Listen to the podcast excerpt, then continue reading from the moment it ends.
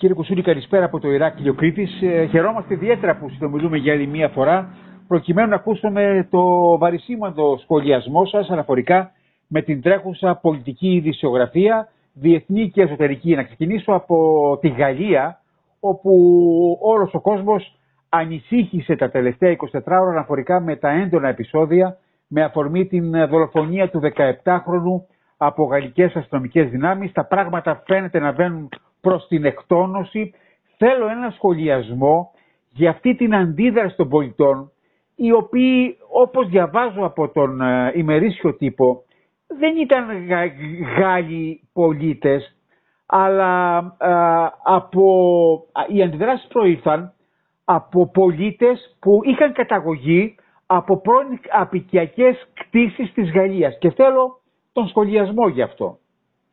Ναι, καλησπέρα σε όλους. Σας ευχαριστώ για τη συζήτηση.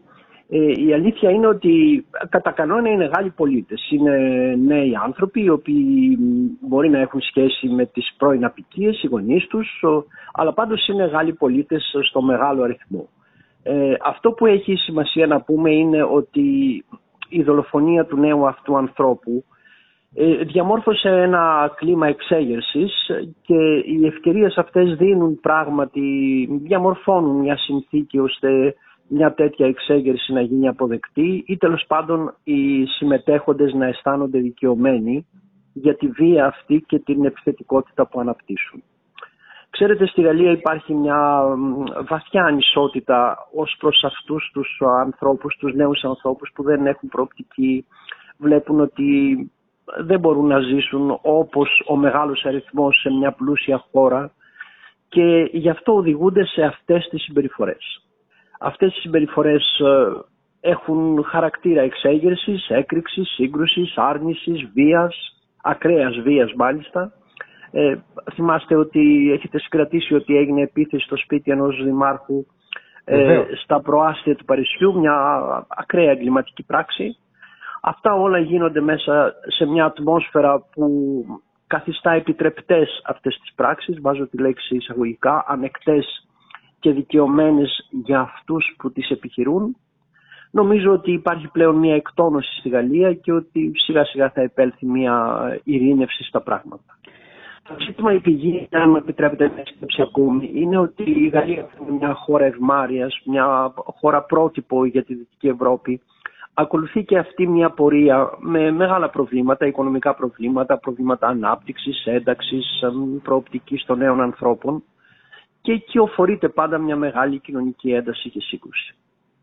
Τώρα, όσον αφορά το φαινόμενο, αυτά τα επεισόδια πιθανά να επαναληφθούν όπως επαναλήφθηκαν κατά το παρελθόν και στο μέλλον.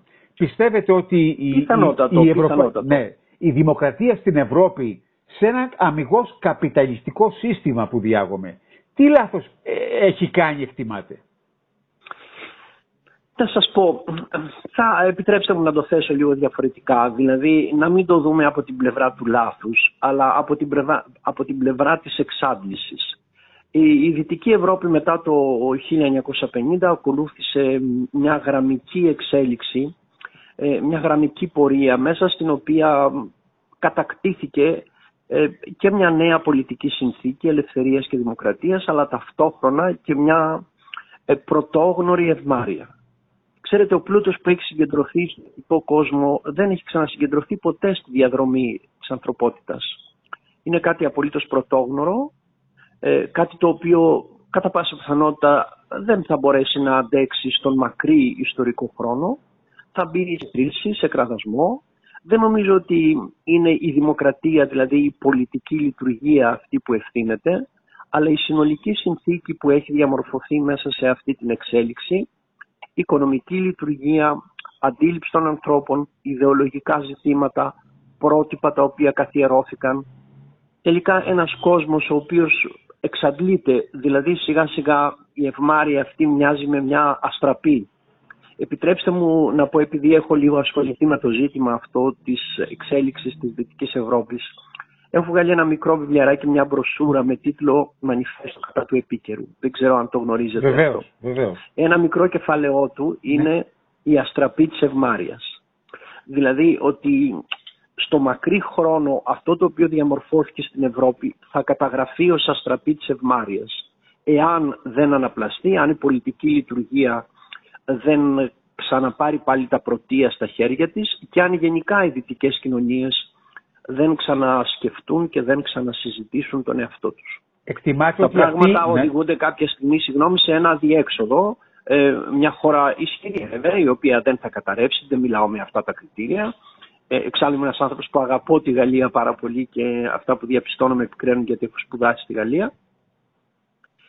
Νομίζω ότι τελικά αυτός ο δυτικός κόσμος θα αντέξει κατά τη δική μου εκτίμηση γιατί έχει μέσα του μια δύναμη και ένα πνεύμα αυτοσυντήρησης που θα τον οδηγήσει σε μια αναπροσαρμογή στα νέα δεδομένα. Κύριε Κουσούλη, εκτιμάτε ότι α, όπως τη χαρακτηρίσετε και στο βιβλίο σας η, αυτή η αστραπή της ευμάρειας φτάνει προς το τέλος της και θα αρχίσουν από εδώ και πέρα τα φαινόμενα των αντιδράσεων, α, των ακραίων αντιδράσεων να πυκνώνουν στην Ευρώπη; Όπως την έχουμε ζήσει αυτή την ευμάρεια, η ευμάρεια αυτή όπως την έχουμε ζήσει επαναλαμβάνω πηγαίνει σε ένα τέλος. Δηλαδή δεν υπάρχει γραμμική εξέλιξη.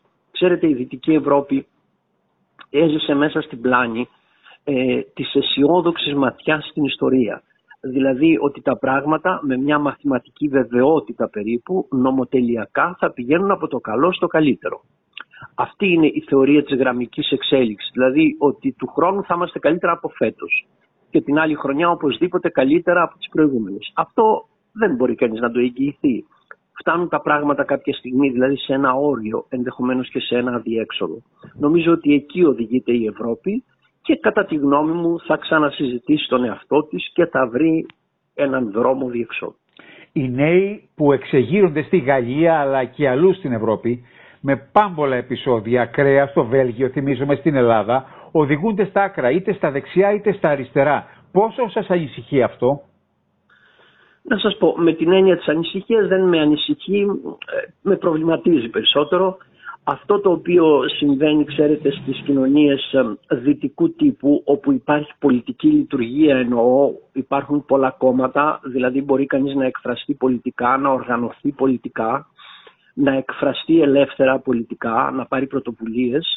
Αυτά όλα, αυτές οι, οι αντιδράσεις, ε, ακόμη και οι ακραίες πράξεις ε, εναντίωσης στο λεγόμενο σύστημα, κάποια στιγμή εκτονώνονται, αφομοιώνονται, ησυχάζουν και αυτό το σύστημα έτσι όπως έχει διαμορφωθεί δείχνει μια αντοχή στη διαδρομή αφού μπορεί κατά κάποιο τρόπο και τα αφομοιώνει όλα αυτά, αυτό τουλάχιστον συνέβαινε και συμβαίνει ως τώρα, και μπορεί και συνεχίσει.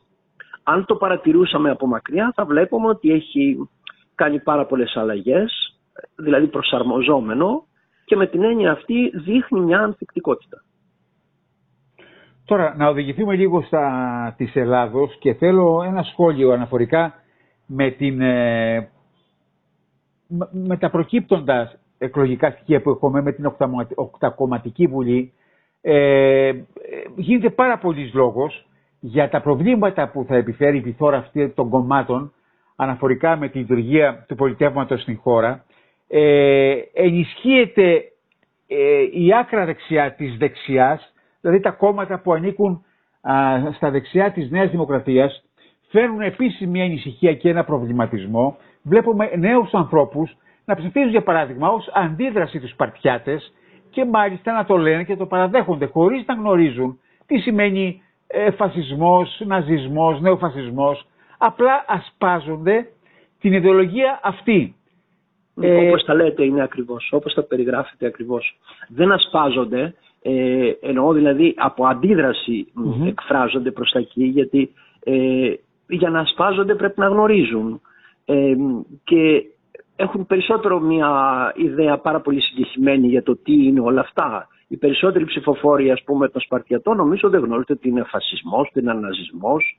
Εξάλλου φασισμός και ναζισμός είναι δύο διαφορετικά πράγματα, ούτε αυτό οι άνθρωποι το έχουν στο μυαλό τους, χρησιμοποιούν λέξεις ε, που κατεδαφίζουν τα πράγματα. Ε, αυτό που συμβαίνει είναι ότι, ξέρετε, εκφράζεται μια άρνηση, δηλαδή είναι μια σύγκρουση απέναντι στο λεγόμενο σύστημα, είναι μια απόρριψη, ε, μια τυφλή καταδίκη και αναζητούν ιδιαίτερα και νέοι άνθρωποι, όχι μόνο νέοι άνθρωποι, έναν τρόπο πολιτικής έκφρασης και πολλοί από αυτούς τον βρίσκουν στα δεξιά κόμματα τα οποία υιοθετούν ακραίες απόψεις και που ως αντισυστημικές όπως αδόκιμα τις χαρακτηρίζουμε γίνονται αντικείμενο επιλογής και υποστήριξης. Αυτά, ξέρετε, συμβαίνουν σε όλες τις κοινωνίες, ιδιαίτερα στις κοινωνίες που ε, τις διαπερνά μια κρίση και ενδεχομένως ζουν μια συνθήκη παρακμής. Υπάρχει πάντα ένα ρεύμα άρνησης, ένα ρεύμα απόρριψης. Άλλοτε αυτό το ρεύμα άρνησης βρίσκει τρόπο και εκφράζεται πολιτικά, άλλοτε δεν βρίσκει τρόπο να εκφραστεί στη συνθήκη που διαμορφώθηκε στη χώρα τα τελευταία χρόνια, την τελευταία δεκαετία, δεκαπενταετία θα έλεγα μέσα στη συνθήκη, εκφράστηκε αυτή η άρνηση. Υπενθυμίζω ότι η Χρυσή Αυγή είχε πάρει πολύ υψηλά ποσοστά κάποια στιγμή. Νομίζω είχε πλησιάσει το 10% σε μια αναμέτρηση για την Ευρωβουλή. Ε, θέλω να πω ότι αυτές οι τάσεις είναι υπαρκτές. Υπενθυμίζω ότι το 16% στις εκλογές της 21ης Μαΐου έμεινε εκτός Βουλής. Αυτό το 16% είναι πάρα πολύ υψηλό ποσοστό και αυτό τροφοδότησε τα μικρά ακραία κόμματα. Τώρα, όσον αφορά την παιδεία, θα πρέπει να υιοθετήσουμε μάθημα όπου τα παιδιά από τη γυμνασιακή, ηλικιακή ε, εκπαίδευση να γνωρίζουν τι εστί ιστορικά φασισμός και ναζισμός και Κατά τι να μάθουμε τι είναι πολιτική. Τι είναι πολιτική. Ναι, ναι. Αυτό που λέτε είναι πάρα πολύ σημαντικό και πάρα πολύ κέριο. Ε, να σας πω για παράδειγμα, τα παιδιά θα έπρεπε ε, να μάθουν ή να ακούσουν από την αρχή ότι η έννοια εξουσία και πολιτική είναι δύο διαφορετικές έννοιες και ότι η πολιτική είναι μια έννοια εναντίον της εξουσίας.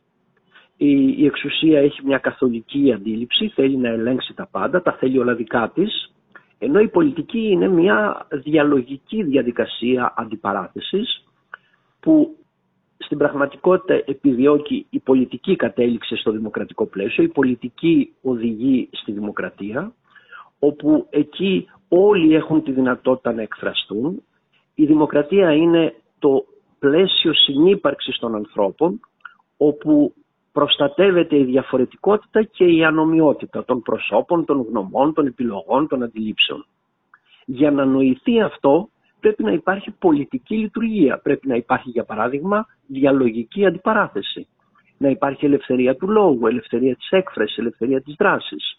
Με αυτή την έννοια λέω ότι η πολιτική είναι μια έννοια εναντίον της εξουσίας, γιατί η πολιτική περιορίζει την εξουσία αφού στο βάθος την κατακαιρματίζει, δηλαδή της αμφισβητεί τον τελευταίο λόγο. Τώρα, στη συνέχεια για να το κατανοήσουμε αυτό πρέπει να γνωρίζουμε ιστορία. Οι νέοι άνθρωποι, για παράδειγμα, δεν γνωρίζουν τι ήταν ο ναζισμός. Ο ναζισμός, ξέρετε, ήταν ένα φοβερό φαινόμενο στους κόλπους του οποίου διαμορφώθηκαν οι προϋποθέσεις μιας ακραίας βαρβαρότητας. Αυτό οι νέοι άνθρωποι δεν το γνωρίζουν. Αγνώ έχουν ακουστά για το δεύτερο παγκόσμιο πόλεμο, αλλά πώς ακριβώς οδηγηθήκαμε εκεί, δηλαδή πώς ένα κόμμα μικρό, το ναζιστικό κόμμα, ε, κερδίζει έναν λαό, τον οδηγεί στον πόλεμο και τέλος καταραίει το 45. Αυτό είναι πάρα πολύ διδακτικό για τους ανθρώπους, αλλά οι περισσότεροι δεν το γνωρίζουν.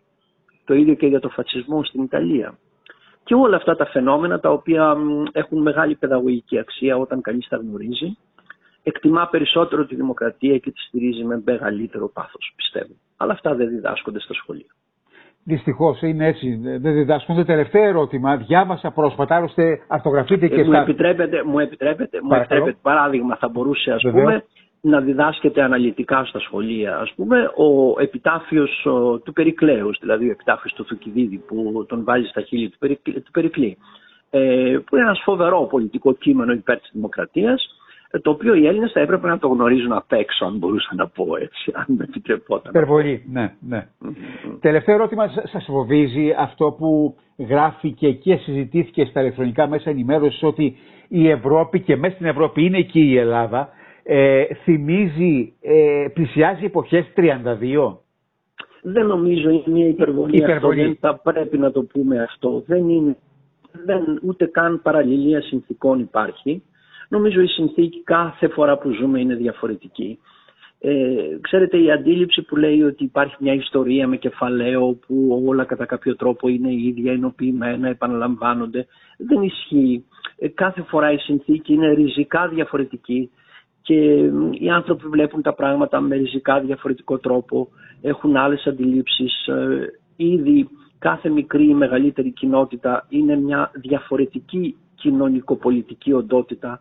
Βλέπει τα πράγματα με τον τρόπο της, πορεύεται με τον τρόπο της ε, και αποφασίζει για το καλό ή το κακό. Δεν θα συμφωνούσα με αυτή την ε, κρίση ότι τα πράγματα μοιάζουν με, τα γεγονό, με την κατάσταση του 1932, τέλος πάντων της εποχής. Ναι, με το σκεπτικό ότι τα, τα κρέα κόμματα της δεξιάς ε, πληθαίνουν ε, ποσοστιαία, είτε λέγεται ε, Μελώνη, είτε λέγεται Λεπέν, είτε στην Ουγγαρία η κυβέρνηση, στην είναι Πολωνία. Είναι διαφορετικά ναι. όλα αυτά, ξέρετε. Είναι όλα αυτά διαφορετικά. Ε, αν μιλήσουμε για την Ελλάδα, ε, θα έλεγα το εξής ότι αυτά τα μικρά κόμματα τα οποία κινούνται στα δεξιότερα, τα οποία δεν τα γνωρίζαμε, ε, ούτε της Σπαρτιά ούτε τη Νίκη. Τους γνωρίσαμε τελευταία, ε, στην τελευταία φάση. Δεν εννοώ ότι είναι ίδιο κόμμα η Νίκη με του σπαρτιατε Ε, το κάθε κόμμα διαφορετικά. Ε, λένε πράγματα τα οποία επιλέγονται σε μια διαδικασία με πάρα πολύ περιορισμένα ποσοστά. Όλοι οι άνθρωποι δεν ψηφίζουν τα ίδια πράγματα. Δεν πρέπει να το ξεχνάμε αυτό. Έτσι δεν μπορεί να ψηφιστεί ένα κόμμα ή δύο κόμματα ή τρία κόμματα. Υπάρχει διαφορετικότητα των επιλογών, υπάρχει άρνηση δεν πρέπει κάτι να μας φοβίζει. Ε, ξέρετε, στη μεγάλη ροή του ποταμού των γεγονότων της ιστορίας, με μικρό και όχι με κεφαλαίο της ιστορίας, στις όχθες συμβαίνουν διάφορα πράγματα, μικρά ή λιγότερο μικρά επεισόδια. Καθώς κυλάει το μεγάλο ρεύμα, αυτά τα μικρά ή λιγότερο μικρά επεισόδια μένουν πίσω και χάνονται στο χρόνο. Έτσι βλέπω τα πράγματα.